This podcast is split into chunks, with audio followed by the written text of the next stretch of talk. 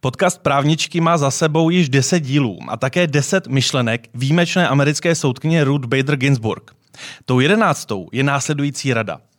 Nenechte se rozptilovat emocemi, jako je hněv, závist nebo odpor. Ty vám jen berou energii a jsou ztrátou času. Jestli to umí i tři dámy, které přijali pozvání do studia Info.cz, zjistíme už za chvíli. Moje jméno je Jaroslav Kramer a vítám vás u podcastu Právničky.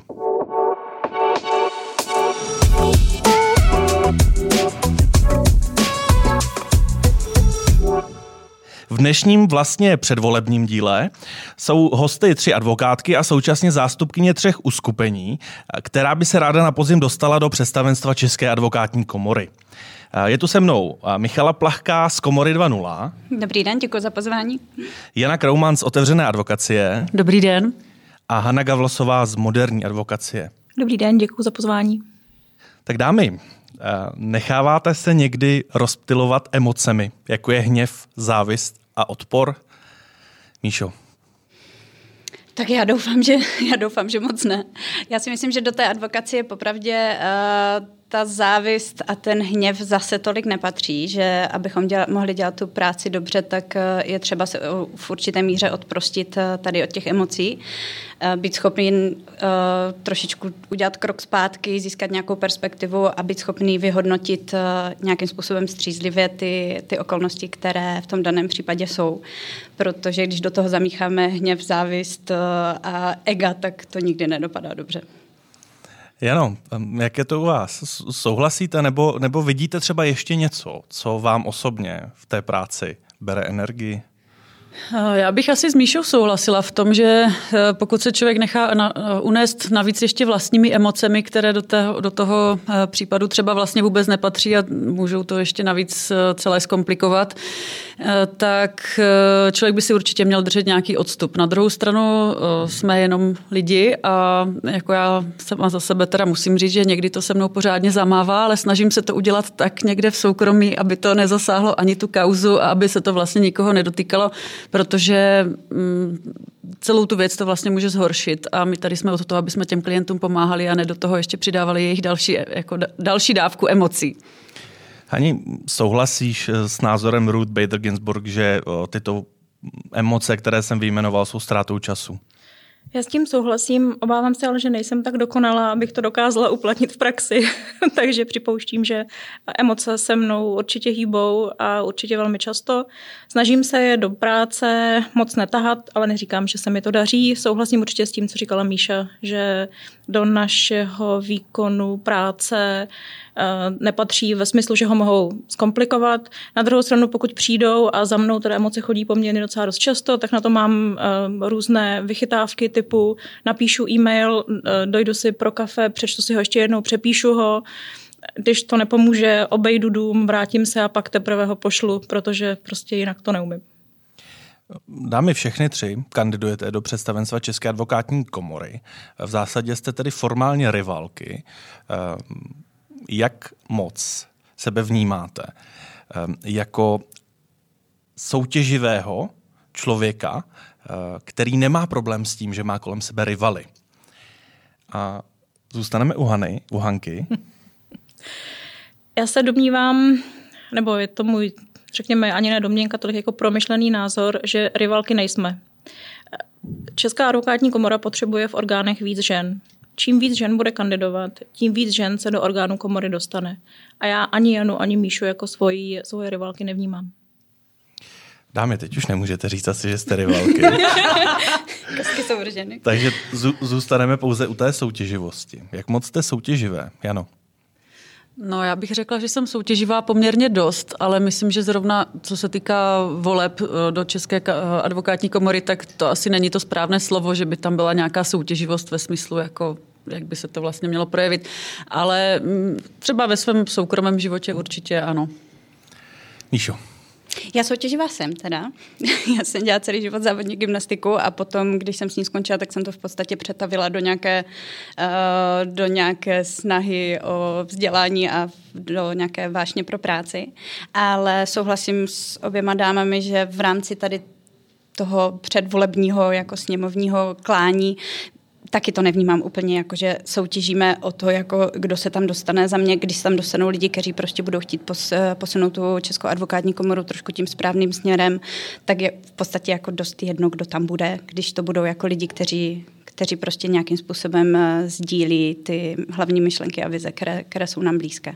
Teď je samozřejmě otázka, co je ten hlavní směr, ale to bychom se možná hned na začátku zacyklili. Eh, Hani, když ty jsi zmínila to, že by bylo fajn, aby se do představenstva České advokátní komory dostalo více žen. Eh, jste vy tři spokojené s tím, kolik žen aktuálně kandiduje do představenstva Čaku? Tak je to rozhodně lepší než v minulých letech. Za mě. Určitě?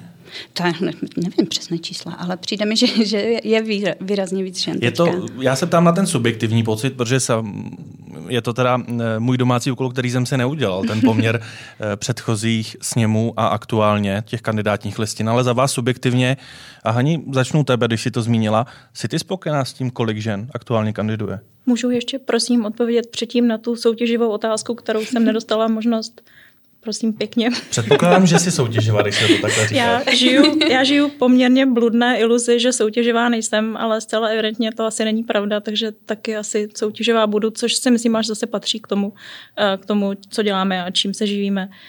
Ohledně té druhé otázky, eh, nekandiduje žen dostatečné množství, aby eh, si myslím, aby to zaplnilo ten, ten prostor, který eh, by měl být zaplněn.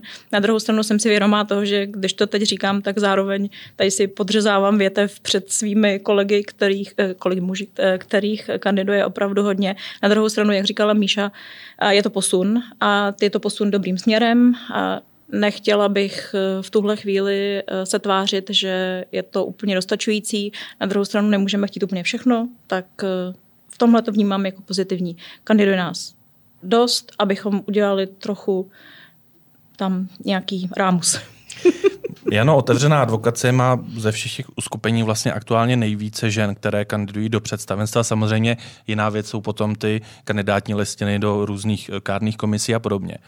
Eh, za vás subjektivně, je to dostatečné množství, nebo by to ještě možná jednu, dvě navíc chtělo? Jako aby nás celkově bylo víc na té kandidátce, nebo aby... Více žen a možná i současně víc? uh, no, já jako úplně ne, nevnímám ten problém uh, těch statistik, aby tam bylo 50% nebo 70% žen nebo nějaké kvóty. Já s tímhle úplně jako se nestotožňuji. Vnímám to spíš tak, že se tady pokoušíme pro, prolomit do nějakého mužského světa, který prostě nějakým způsobem byl nastaven a my se tam jako ženy snažíme dostat. A možná i tady ty uh, kvóty nebo počty těch kandidujících žen do různých jiných uh, institucí je to na zamyšlení. Já nad tím hodně, hodně přemýšlím v tom směru, že jako jestli je opravdu nutné, aby tam tolik těch žen bylo, nebo je, protože se říká, oni tam nemůžou být, nemají podmínky, eh, pracují, starají se o děti a tak dále. Já si říkám, jestli třeba by ty ženy vlastně eh, nenašli svůj vlastní prostor, udělat prostě krok bokem a tam, tam se ukázat, oproti tomu, že se vlastně tady přece jenom snažíme dostat do toho mužského světa, který hraje podle mužských pravidel. Ostatně Kateřina Šimáčková napsala na to celkem hezké dílo o tom mužském právu. Takže uh, já bych toto asi trošku rozlišovala. Přemyslím si, že dokážou být uh, zajímavé uh, angažmá pro ženy, kde prostě zase není místo pro chlapy. Takže vy to vnímáte tak, že to současné vedení komory je skutečně primárně mužským světem, bez ohledu na to, že máme jednu místo předsedkyní a jednu řádnou členku představenstva? Stoprocentně. Dámy, souhlasíte? Ani. Já zcela ne. Míšo? Uh, jako souhlasím rozhodně s tím, že je to mužský svět, ale nesouhlasím s tím, že bychom se neměli snažit do to, něho vloupat. No to my se snažíme, proto tady sedíme, jo? To, to se ne, že ne, ale jako nemusí každé ženě vyhovovat prostě jet podle těch pravidel těchto a prostě můžou mhm. existovat jiná pravidla pro prostě jinou iniciativu, kde ty ženy můžou vyniknout. A, to jo, ale no, tak na to, na to je prostor. A na to je prostor. Komu to sedí, nebo kdo má pocit, že to je to správné místo, kde by mohl nějaký ten impact udělat, tak asi kandiduje. Dámy, abychom to přetavili v něco konkrétního. Um, mnohdy se hovoří o tom, jak už Jana zmiňovala, mužský svět práva a podobně. A témata, která ženy do toho práva přináší aktuálně, která byste vy. za sebe přinesli do představenstva České advokátní komory. Jsou to vlastně dva dotazy. První je, jestli máte pocit, že ta vaše témata, ta osobní témata, ze kterými vlastně do těch voleb jdete, jsou vyslyšena v rámci těch vašich programových prohlášení, jestli to tak můžu říct. A e, druhá věc je, jestli jsou ještě nějaká další témata, která si myslíte, že by měla v rámci toho té předvolební debaty zaznít a zatím nejsou otevřená. A teď se bavíme opravdu o tématech, která zastáváte vy osobně, nikoli o těch vašich uskupeních. Míšo, No, je, když budu odpovídat na tu otázku, jestli já mám pocit, že uh, můj hlas je v rámci té, uh, té platformy vyslyšený, tak určitě, uh-huh. protože uh, za mě jsem se tam setkala s uh, obrovským množstvím kolegů, kteří jsou neuvěřitelně inspirativní, aktivní, uh, jsou ochotní sdílet know-how, jsou ochotní se bavit uh, o myšlenkách, o nápadech a jako musím říct, že jako relativně hodně uh, se toho točí i kolem nás, takže jako určitě mám pocit, že uh, vyslyšená jsem, hodně z těch textů uh, vlastně píšu, takže jako zapojení si myslím, že, že je adekvátně. A co se týče těch samotných témat, tak mě asi jako z toho, co, o čem my se bavíme, tak mě je nejbližší to téma přiblížení České advokátní komory, trošku více té uh, servisní organizaci nebo to jakoby uh, více nápomocné, uh, nápomocné těm, těm advokátům v rámci toho jeho, jejich běžného života. A to je právě ten projekt, který jsme spustili, který vlastně se vztahuje k tomu, že chceme nějakým způsobem usnadnit výkon té advokacie uh, těm kolegům. Takže to první, co jsme udělali, byl ten uh, step list, který vlastně by měl usnadňovat čerstvým advokátům vstup do té advokátní profese, provést je tím, co vlastně všechno je třeba si zařídit, protože to řešíme úplně všichni. Každý to řeší, každý to hledá znova, každý složitě dohledává informace a není to podle mě zase takový problém je dát na jedno místo dohromady. Takových situací je víc. Jedna z nich je potom třeba přechod na SROčko, to by byl další step list, který, který budeme dělat a když jsme tenhle dali ven, ten první a teď se pořád bavíme o tématech, která pro vás osobně jsou klíčová a je to ten váš vklad za mě do programu jo, Za mě tohle jo. Mm-hmm. A te, uh, když jsme tohle dali ven, tady tu první, tu první část, tak docela dost advokátů se začalo ozývat, že jako, hele, to je super. A další, co by nás strašně zajímalo, je třeba ten, uh, ta chvíle, jako kdy máme děti.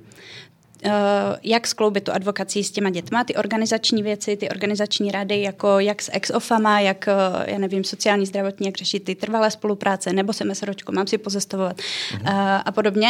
Takže to mi přijde jako zase něco, ono to jako necílí jenom na ženy, ale jako docela dost. Samozřejmě to, ten impact je jako v, v rámci žen. Takže to mi přijde další jako věc, kterou jako taky nebude stát za tolik jako energie a mělo by to být něco, co prostě i ženám jakoby v advokaci usnadní, usnadní ten. Jano, Dvě otázky. První, jak moc jsou vaše osobní témata v rámci programu Otevřené advokacie vyslyšena a potom, která konkrétně témata to jsou? Já rozhodně musím říct, že se svými kolegy z otevřené advokacie se bavíme velice jako otevřeně vlastně. Nepřekvapivě. Nepřekvapivě. Eh, takže vůbec nemám pocit, že bych byla nějak utlačovaná, to ani není mojí povahou, že bych se nějak do takové role jako vůbec nějak dobrovolně dostala, takže na toto si rozhodně nemůžu stěžovat. A co se týká těch témat, no já jsem jako úplně moje první téma eh, bylo vlastně vzdělávání, eh, protože myslím zase, je to věc, kterou všichni advokáti advokáti řeší, protože já teda nevím, jak to mají kolegyně, ale já pořád se setkávám, nebo dost často se setkávám s tím, že okolí čeká, že jako advokát víte všechno. A jenom vy někde vevnitř víte, že vlastně nevíte skoro nic, protože pořád prostě někde musíte něco dohledávat, vždycky se stane nějaká věc, která prostě eh, není jasně řešená, nebo prostě vždycky tam je nějaká záludnost, která jako to která nás ostatně zase baví na tom právu. No ale to vzdělávání prostě uh, považuji za velice důležitou součást uh, toho, uh, aby někteří kolegové třeba neposílali smlouvy podle obchodního zákonníku ještě letos a prostě tak nějak, takže to bych si představovala, že by bylo jako dobrý vylepšit. Na druhou stranu eh, třeba u koncipientů vnímám jako mm, zaměstnavatel trošku problém v tom, že ne vždycky ten koncipient mi přijde s tím, že to byl přínos, to, ten seminář konkrétní nebo školení a já bych chtěla, aby to přínos byl a chtěla bych taky chodit na semináře, které mě budou zajímat a bavit. subjektivní, samozřejmě ono, co, co, co advokát, to to názor, tak ne, není možná nemožné nastavit takový vzdělávací proces, se kterým budou spokojení všichni. No, jako myslím si, že co se týká eh, kvality těch lektorů, tak určitě, určitě víme to. Jedno, někdo dokáže být skvělým odborníkem, ale nedokáže to předat. Někdo zase to dokáže skvěle předat a není třeba až takový odborník, ale někde mezi tím se prostě musí najít balans a myslím si, že by bylo úplně nejjednodušší prostě zjistit teď, jaký je feedback na ty aktuální lektory a prostě to případně nějakým způsobem obměnit, to by byl asi prostě takový první krok. A já bych si nejvíc přála, prostě když já se chci zajímat o nějaké téma, prostě prostě zajdu si na seminář, tak prostě prvé se podívám na Českou advokátní komoru a budu mít jistotu, že tam prostě bude slušný seminář, který mě přinese prostě nějaký základní uh, rámcovou prostě představu o tom tématu a když budu mít konkrétní otázku, tak ten lektor mi bude schopen odpovědět. Jo, bohužel ne vždycky to takhle prostě funguje a to bych chtěla jako změnit. A další věc, která mě vlastně napadla až v průběhu, eh, která se týká bezplatné právní pomoci, Eh, tak myslím si, že eh, a různých těch právních šmejdů a tady to, co se řeší, tak myslím si, že vlastně, eh, ačkoliv mezi advokáty samozřejmě toto téma je takové jako ošemetné, protože všichni děláme spoustu práce prostě a ještě, ještě když se tak řekneme, poskytovat nějak systematicky bezplatnou právní pomoc Každý možná má nějakého klienta, kterému tu bezplatnou právní pomoc poskytuje, aniž by byl někde evidován. Že? Ale myslím si, že pro tu, pro tu potřebnou eh, skupinu lidí, který opravdu eh, potom naráží na ty různé vinkláře a dostanou se tím ještě do větších potíží, prostě oni neví, oni neznají ten systém, oni neví, že existuje seznam České advokátní komory, oni jsou prostě úplně mimo a to si myslím, že by opravdu Česká advokátní komora mohla trošku vylepšit. No, to mě tak napadá, pokud se náhodou k tomuto podcastu dostal někdo, kdo eh, není právník, tak právní šmejdi neodkazuje na, eh, na kolegy právníky, ale odkazuje na ty, kteří se za právníky vydávají konkrétně za advokáty. Um, no, ano. Ano. Eh, Hani, stejná otázka, jak moc jsou tvá témata vyslyšena v rámci moderní advokacie a která konkrétně to jsou? Já ještě předeš, předešlu tam odpověď na otázku, která nebyla vyslovená, ale myslím si, že hodně souvisí s tím, co říkala Míša a i s tím, co říkala Jana, jak jsme se bavili na začátku, jestli spolu, uh, jestli spolu soupeříme v rámci těch kandidátek uh, nebo ne. To, co říkala Míša o nějakým návodu, jak nejlépe vykonávat advokaci a v jakých těch jednotlivých fázích života těch jednotlivých advokátů a to, co říkala Jana o vzdělání, je něco, co jednak teda mnou velmi rezonuje, protože vidím to za léta svojí advokátní praxe, že čím více nějakých strukturovaných a praktických informací předám koncipientům nebo předám mladým advokátům, tak tím lépe potom ta práce vypadá a není prostě nutné, aby některé ty věci oni hledali znovu.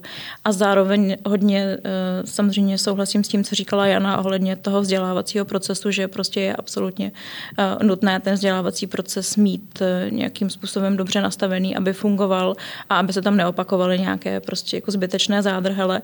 A tohle jsou právě ty Eh, priority, které my máme v rámci moderní advokacie a myslím si, že i to indikuje, eh, jak moc společná témata my vlastně ty tři kandidátky, které my tady reprezentujeme, eh, mají v mnoha, v mnoha ohledech. Neříkám, že je všech, všechny kandidátky stejným způsobem prezentujeme, ale domnívám se, že, že v nějakém rozsahu ten, ten základ je tam, je tam hodně podobný. U nás jsou ty priority, myslím teď v moderní advokaci, ehm, vzdělání a, a rozvoj koncipientů. Ale advokátů a advokátů. Nechci tě do toho skákat, ale nemluvme v množném čísle. Já se ptám na, na tvoje konkrétní U mě, priority. v rámci moderní advokacie je ten, ten seznam priorit dán poměrně jednoznačně a je to vzdělání a rozvoj advokátů, advokátních koncipientů. Samozřejmě pokud možno přihlédnutím také k ženám advokátkám a k ženám koncipientkám způsob nějakého strukturovaného předání jim informací, aby mohli fungovat v rámci advokacie úplně, úplně od začátku a nemuseli si prostě dohledávat informace, které já jsem si hledala před 15 lety nebo někdo jiný si hledal před 10 lety. Pro mě osobně je extrémně důležité podpora žen advokátek, podpora žen koncipientek, zejména těch, co mají rodinu, ale není to nutně jenom pro advokátky, které mají rodinu. Jsou advokátky, které prostě chtějí se věnovat nějakému studiu, Eh, ještě mimo vlastně eh, výkon advokacie nebo chtějí dělat něco vedle toho a na to, jak to skombinovat, Existuje určitě, neříkám, že se to dá nazvat know-how, ale existují nějaký best practices, který si uh, ženy mohou předat mezi sebou a to je taky pro mě velmi důležitá priorita. Možná na rozdíl od toho, co říkala Míša a trochu na rozdíl od toho, co, co říkala Jana, tak pro mě ta priorita není um, v rámci toho mého programu a v rámci toho programového našeho prohlášení, není jenom rozvíjet, ale protože vlastně já už teď jsem uh, v jednom z orgánů komory, jsem členem kontrolní rady, takže maličko vidím do toho, že ta komora kromě toho rozvoje taky ještě má relativně hodně povinností, které má, které musí prostě zpracovávat, protože ten seznam těch úkolů pro ty jednotlivé orgány je, je velký, takže pro nás je, nebo pro mě je důležité, aby ty orgány mohly, uh, mohly pracovat nějakým efektivnějším způsobem se zohledněním všeho, prostě co, co jim může k tomu pomoct. A poslední věc, a to je taky teda v rámci těch mých uh, osobních, osobních priorit, ale zase teda je to uh, i v kontextu toho našeho programového prohlášení na advokaci jsou z nejrůznějších stran a v nejrůznějších časových obdobích vedeny různé typy útoků. Ať jsou to útoky prostě jako zamýšlené nebo útoky nezamýšlené, například eh, co se týká ohrožení nezávislosti advokacie nebo jiných témat. A to je pro mě taky extrémně důležitý téma, ať už je to nezávislost advokace jako taková, která prostě je jedním z pilířů toho povolání, ať už je to povinnost mlčenlivosti, která musí zůstat intaktní. A tohle musí být moje priorita, protože kromě toho, že se chci samozřejmě dívat dopředu a chci rozvíjet něco, co bude pro ty um, kolegy a kolegyně přínosné, tak musím myslet i na to, že to není jenom o rozvoji, ale taky o práci na tom, jaký úkoly jsou teď. A bohužel i na obraně proti těm útokům, který jdou zvenku. Dámy, já jsem současně oslovil eh, tři vaše kolegyně z vašich společných kandidátek, eh, aby se také zamysleli nad nějakým dotazem, nad nějakým tématem, které pro ně je eh, klíčové. A Hanka mi teď vlastně krásně nahrála, protože dotaz od Moniky Novotné z moderní advokacie, anebo možná jste... No, Kandidátka 21 je Monika. A našel jsem ji i na webu moderní advokacie, ano, možná se to tam Moderní advokacie není kandidátka, to je platforma. Kandidátka K21 je ta kandidátka schválená představenstvem a moderní advokacie je platforma nikoli samostatná kandidátka. Já vím, že v tom jako, že v tom děláme zmatek, ale je to tak prostě. Eh, každopádně dotaz od Moniky Novotné eh, zní. Zajímalo by mě, jak se kolegyně staví k legislativním pokusům prolomit povinnost mlčenlivosti advokáta a jestli souhlasí s tím, že jde o nedotknutelný institut. Tak ty se na to ani teď v zásadě odpověděla. Ano, jde o nedotknutelný institut v každém případě a to je i u nezávislosti advokacie, i u povinnosti mlčenlivosti. A myslím si, že pokud prostě chceme někomu umožnit, aby se vloupal do otevřeného domu, tak prostě umožněme eh, advokaci mít nezávislou nebo advokaci eh, s povinností mlčenlivosti, která lze prolomit. Jano, váš pohled? Já rozhodně mlčenlivost advokáta vnímám jako velice zásadní věc, stejně jako nezávislost advokacie a osobně velice eh, těžko vnímám a vždycky, když píšu do banky, když dělám uschovu peněz, či ty peníze jsou v mých očích i tady toto je prostě nějakým porušením mlčenlivosti a oni to jsou takové postupné krůčky, kterými prostě samozřejmě otázka daňová, otázka těch daňových uniků a různých eh, praní špinavých peněz a tak na jednu stranu se to dá pochopit, ale jako advokát to teda rozhodně nechápu a nesouhlasím s tím. Míšo. Za mě naprosto, naprostý souhlas s oběma kolegyněmi. Eh, dotaz od Adély Šípové a tím se trošku ještě vrátíme k těm ženským tématům. Adéla je z otevřené advokacie, eh, platformě společně kandidátkové. Možná teď není tak důležité, jaké to jsou formálně platformy, ale řekněme, je to ten váš názorový proud. Eh, a Adéla se ptá na následující. V červnu roku 2019 byla přijata směrnice Evropského parlamentu a Rady o rovnováze mezi pracovním a soukromým životem rodičů a pečujících osob. Ta by měla umožnit zaměstnancům požádat si o zkrácení úvazku při péči o dítě. Jaký je váš názor na to, že součástí, současní koncipienti tuto možnost dle zákona o advokaci nemají a je jim umožněna pouze týdenní pracovní doba? A začal bych s Janou, protože je to dotaz od Adély, která je vaší kolegyní. Děkuju. Eh, já si myslím, že to je opravdu škoda, že tu eh, koncipientskou praxi nelze vykonávat eh, jakoby na kratší úvazek než 40 hodin týdně. Na druhou stranu určitě tam je dáno to, že chceme, aby se ty koncipienti něco naučili v té době a nejde to dělat prostě, že si tam na dvě hoďky odskočíte a tam si jako něco napíšete. Za mě já bych hledala asi nějaký kompromis v tom, že bylo by možné snížit ten úvazek, ale třeba dejme tomu na nějaký můj osobní názor 25-30 hodin týdně s tím, že by se třeba prodloužila, jako ta uh, praxe samozřejmě adekvátně prodloužila, aby to vlastně odpovídalo, ale zase, aby se to úplně nerozmělnilo, aby to opravdu ta praxe nebyla roztažená na 10 let, protože pak by to asi postrácelo ten smysl. Ale myslím si, že by to využili nejenom ti koncipienti samotní, kteří prostě třeba se starají o děti nebo o rodinu nebo prostě mají nějaké ještě jiné aktivity, tak by to mohlo být zajímavé vlastně i pro zaměstnavatele, protože vy vlastně, když si chcete vzít koncipienta, tak musíte říct teď prostě na plný úvazek, samozřejmě i s těmi náklady, které to obnáší. Takhle by se to dalo třeba vlastně docela dobře skloubit, že by vlastně obě dvě strany byly spokojené. Takže za mě, za mě by to bylo fajn, ale je potřeba najít tu míru, aby prostě se ta koncipientská praxe až příliš nerozmělnila tady tímto. Míšo, váš pohled, je třeba změnit zákon o advokaci? Uh, za mě tohle je jedno jako z klíčových témat uh, a vůbec nevidím důvod v tom, proč bychom to měli mít uh, stanovené tak rigidně, jako je to teďka. Dokonce bych byla asi i trošku benevolentnější ve výši toho úvazku. Rozhodně sou, souhlasím s tím, co říkala Jana, že jako je třeba si pohlídat nějakou tu spodní hranici, aby to prostě nebyla hodina dvě denně, protože za tu objektivně jako asi se toho za stolik ten člověk nenaučí. Na druhou stranu je třeba si uvědomit realitu, že ono se to stejně děje, akorát to prostě není v souladu se zákonem o advokaci a akorát se to prostě nějakým způsobem eh, obchází. Uh, a realitu toho, že prostě pro spoustu začínajících advokátů je to zase uh, výrazně znevýhodňující. Tak jak říkala Jana, prostě je to relativně velký náklad na toho koncipienta, relativně jako rychle a všechno nebo nic je jako taky určitá překážka pro ty, pro ty mladé advokáty a pro ženy úplně jako typicky samozřejmě, protože ty potřebují ty zkrácené úvazky nejvíc. Byť to samozřejmě nemíří zase jenom na ženy. Jo?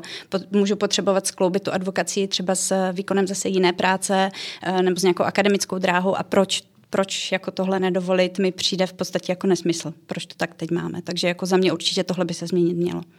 Ani, no to téma zkrácených úvazků je velmi zásadní pro tu mezinárodní advokaci. Tak jak se na to díváš teď pohledem kandidátky do představenstva Čeku, ale klidně to můžeme pak rozšířit i na ten pohled do té advokátní praxe, jestli když by se například změnil ten zákon o advokaci, jestli by to třeba v těch největších kancelářích stejně mělo nějaký dopad. Já tam vidím tři otázky, tak, eh, nebo tři nějaké podotázky, tak doufám, že všechny si je budu pamatovat a na všechny, je, na všechny zodpovím. A, eh, tomu, eh, k té první otázce, jestli eh, změnit, eh, souhlasím s tím, co říkali Jana a co říkali Míša, změna je potřeba. Souhlasím s tím, že to je otázka nějakého kompromisu. Potřebujeme udržet kvalitu toho, té koncipientské praxe a je prostě otázka, jakou tam udržet tu, tu minimální hranici, aby stále ještě ten člověk, ten koncipient nebo koncipientka se naučili to, co se potřebují naučit, aby mohli nejenom samozřejmě úspěšně složit advokátní zkoušky, ale taky, aby mohli vykonávat eh, advokaci potom. Takže ano, za mě eh, změna je určitě potřeba.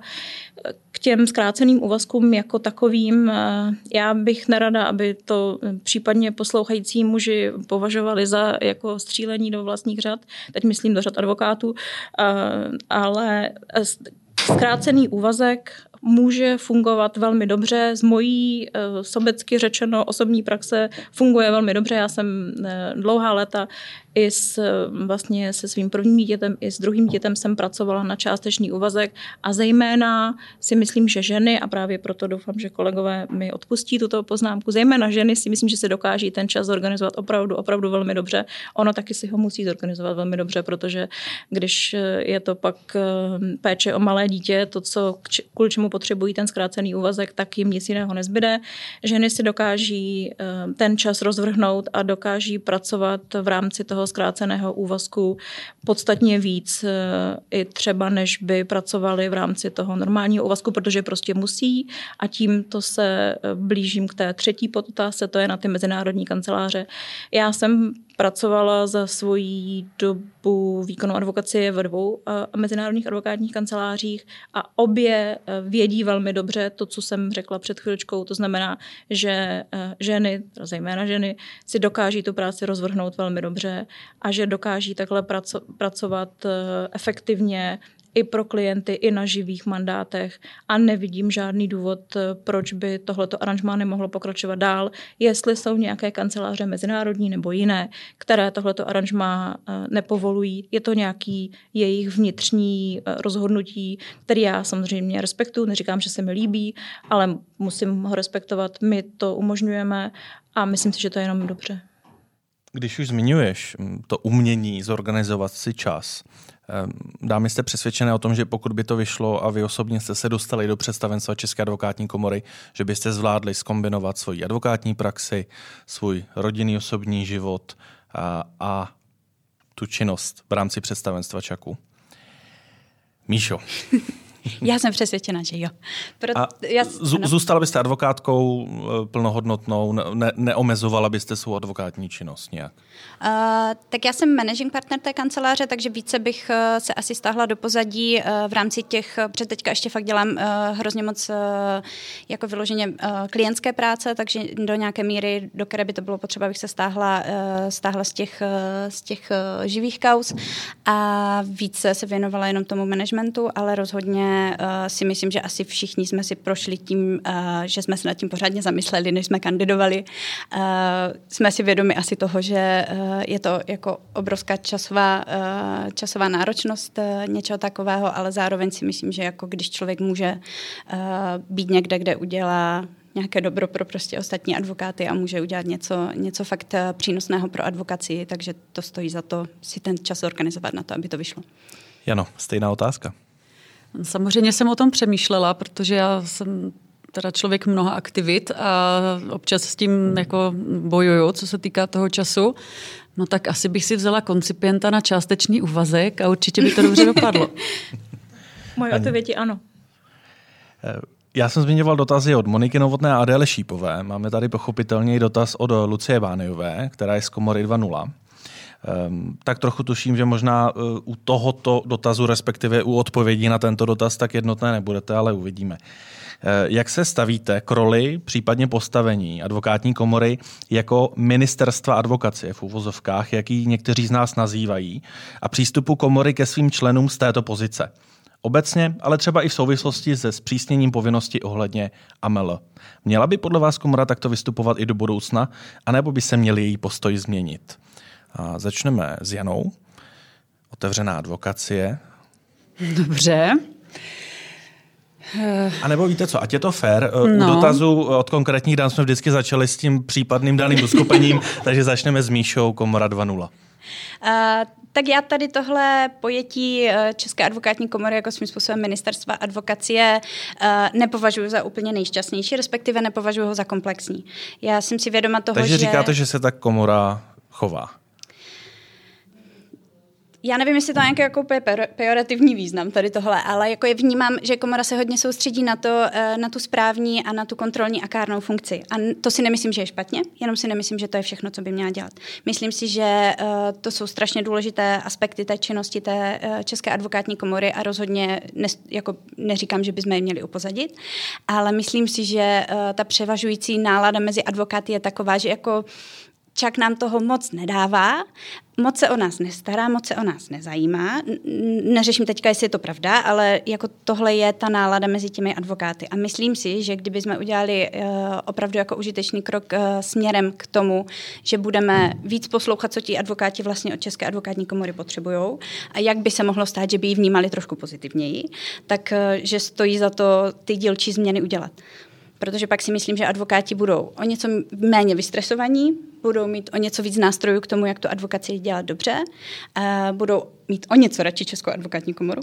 A myslím si, že to i zlepší obecně potom mínění veřejnosti, které, které se vztahuje k advokátům, které si taky myslím, že na tom by se mělo zapracovat. Ani, považuješ Českou advokátní komoru za ministerstvo advokacie? Ne. A když navážu na to, co říkala Míša, nějaký typ rozšíření toho, co by komora měla dělat, eh, já tam vnímám. Zároveň tam vnímám to, a teda zejména vycházím ze své zkušenosti jako člena jednoho z orgánů komory, že komora má v tuto chvíli obrovské množství úkolů, které dělá a dělá, se domnívám, že je velmi dobře, které jí velmi významně vytěžují. Vytěžují členy orgánů eh, v jejich pracovním čase i v jejich osobním čase. A to množství těch úkolů, které tam je, je opravdu velké. Pokud bychom chtěli nějakou významnější změnu typu, aby se z komory stalo ne teda asi ministerstvo kouzel, ale ministerstvo advokacie, tak se domnívám, a asi to nebude úplně populární názor, že by to vyžadovalo změny typu rozšíření pravomocí, eh, zvýšení příspěvků, eh, jiná trochu organizace komory.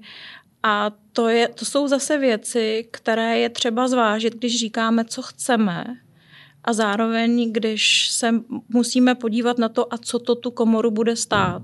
My tady všichni jdeme do uh, těch voleb jdeme, jdeme, nebo blížíme se k tomu sněmu tím, že chceme určité věci změnit a všechny ty věci, které chceme změnit, tak považujeme za buď extrémně důležité, anebo důležité. A měli bychom se ale taky zeptat, co to bude stát a nejenom v penězích, ale co to bude stát i co se týká času těch lidí, kteří na tom budou muset pracovat, ať už jsou to advokáti, anebo ať je to aparát komory.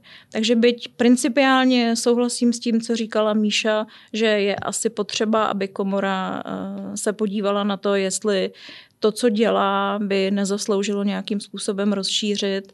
Nicméně eh, domnívám se, že ta otázka s tím související, co to bude stát, bude tak významná, že v rámci, ve světle té, toho druhého aspektu budeme muset přeskoumat, co reálně chceme, co reálně potřebujeme a jak se k tomu dostaneme za buď teda stávajících příspěvků komory, anebo případně za zvýšených a už slyším ten rik, jako že teda, ale to přece tak nemůže být, teď, už teď ta komora dělá málo a ještě to prostě jako chcete zvýšit ty příspěvky. Takže v tomhle si myslím, že když se vrátím k tomu, co ty jsi říkala před tady tou otázkou, tak eh, to jsou si myslím, že nějaké zásadnější věci, kde už ty jednotlivé kandidátky mají mezi sebou nějaký rozpor. Některé kandidátky říkají snížit příspěvky, protože raz, dva, tři. Jiné říkají nezvyšovat příspěvky, protože raz, dva, tři. A pak je tady ta realita ještě. No. Tak jsme se krásně od ministerstva advokacie dostali k příspěvkům.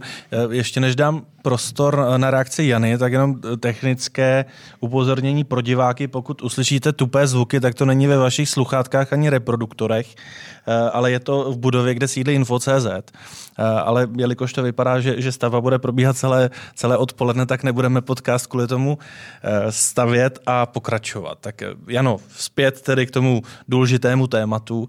Eh, myslím, že otevřená advokacie vnímá Čak a komunikuje eh, se vůči Čaku tak, jako že to je to ministerstvo advokacie. Uh... V některých otázkách určitě.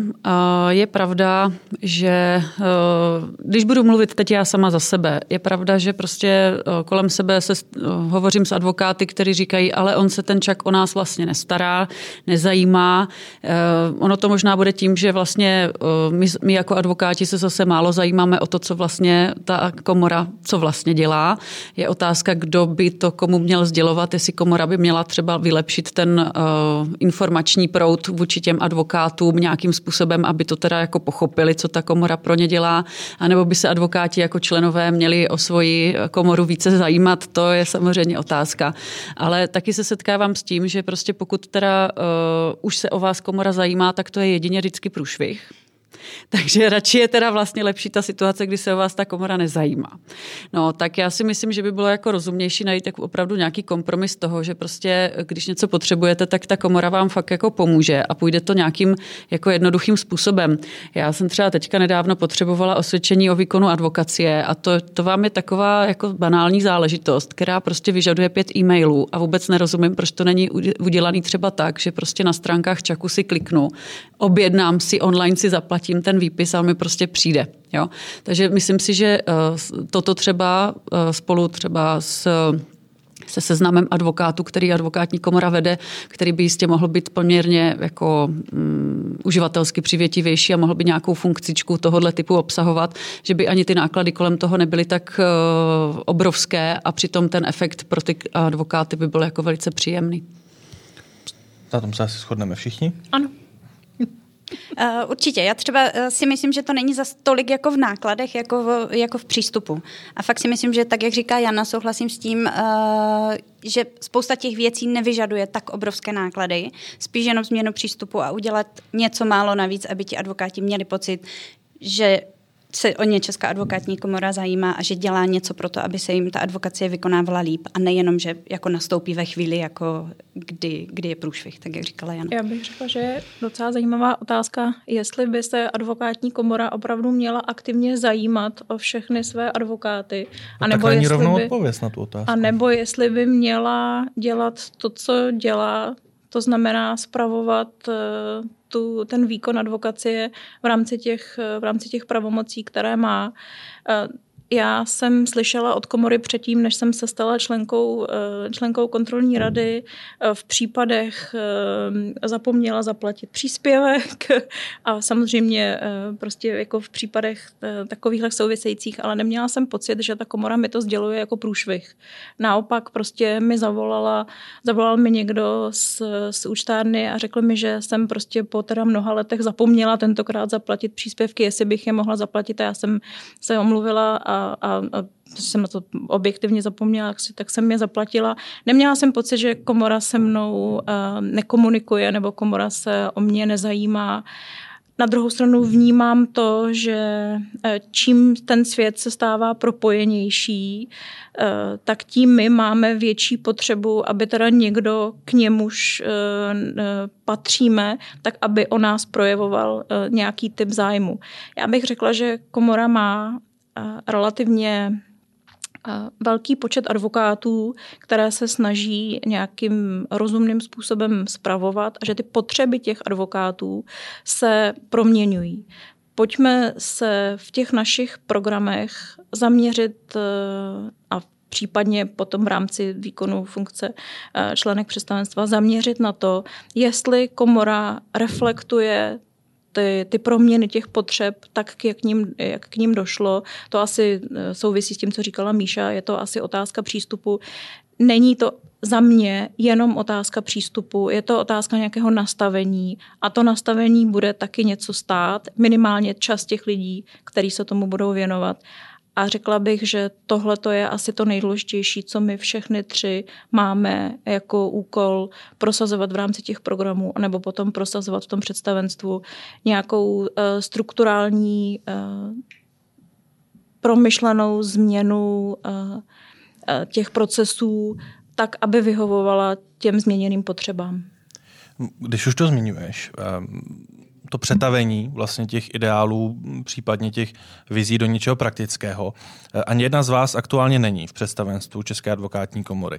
Myslíte si, že máte realistickou představu o tom, jak byste dokázali a věříte si, že byste dokázali ty vaše ideje přetavit v něco praktického? Míšo.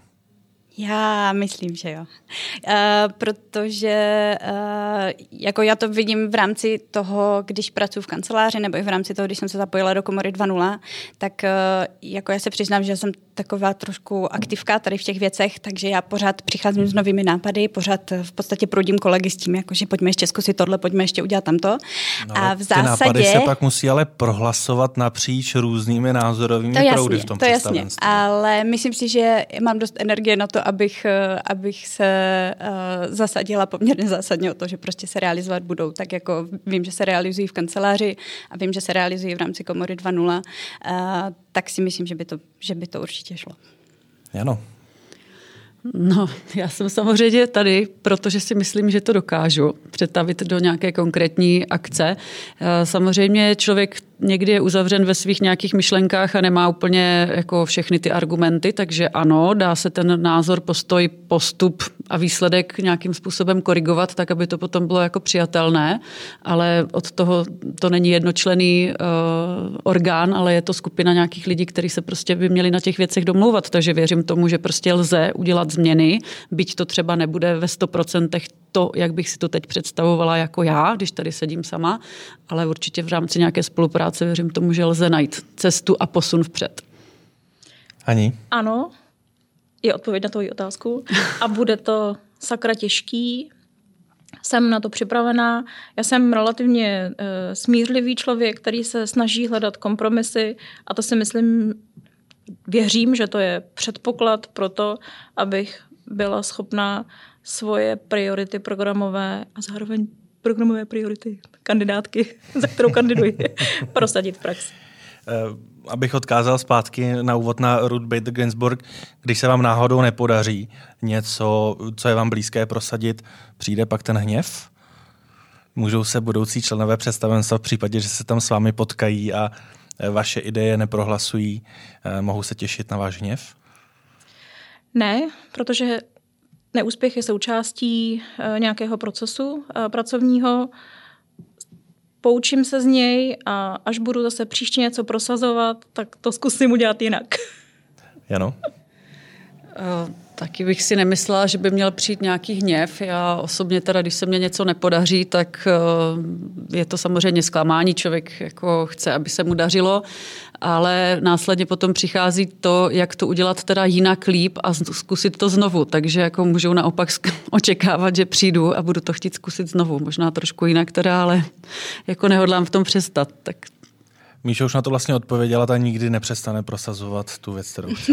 A to je správně. Hně, hněv mi není úplně jako vlastní, hněv to nebude, ale zkusím, když mě vyhodí dveřma, přijdu oknem nějakým, takže rozhodně to zkusím znovu. Dámy, abychom to na závěr i trošičku odlehčili, eh, vy jste nejen kandidátky do představenstva České advokátní komory a, advokát, a současně advokátky, eh, ale také máte kolem sebe řadu přátel, já jsem se s některými z nich spojil, myslím, že naštěstí se mi podařilo spojit se u každé z vás s někým a oni se na vás připravili otázky. Uh, začal bych s Janou, uh, kdy Dobře. jsem hovořil uh, s Lucí Hrdou, která Aha. teda aktuálně na dovolené, ale tak se ráda zamyslela nad dotazem a dotaz zní, kolik z vašich přátel má strach z vašich pejsků? No, to je celá otázka, jo? Ano. ano. A pak přijde ještě uh, druhá. Dobře, no, tak uh, moji kinologičtí přátelé se mých uh, tří velkých černých psů nebojí, ale jinak jako myslím si, že spousta lidí z nich má respekt, no, to je pravda. A druhý dotaz je, co byste kromě ekonomie, práva, aktuálně snad i zoologie, jestli se nepletu, jestli jsem správně pochytil obor, chtěla možná studovat dál? Proto se mě Lucka ptala, jestli už jsem tady byla. Uh, no, to je fyzioterapie zvířat, co teďka zrovna mm. jako studuju, uh, takže i taky bojuju s tím časem, to je pravda. Uh, no, já mám několik nápadů, ale zatím teda zůstanu u tohoto. Míšo, u vás je to otázka od Petry Dolejšové. Ehm, vlastně jsou to vlastně taky opět dvě otázky. Jedna je taková jako serióznější, tak eh, co vám to předsněmovní klání vlastně dalo a vzalo, eh, kromě času? A za mě v podstatě, já už, jsem, já už jsem tohle někde psala, za mě v podstatě jako do velké míry ta mise už je teď splněna bez ohledu na to, jak eh, ty volby dopadnou nebo nedopadnou, protože mě to dalo možnost potkat eh, naprosto skvělou skupinu advokátů, kteří eh, sdílí přístup k advokaci a k té stavovské sounáležitosti, tak jak mě strašně inspiruje a přijde mi strašně proaktivní a strašně pozitivní. Spotkala jsem podstatě kamarády.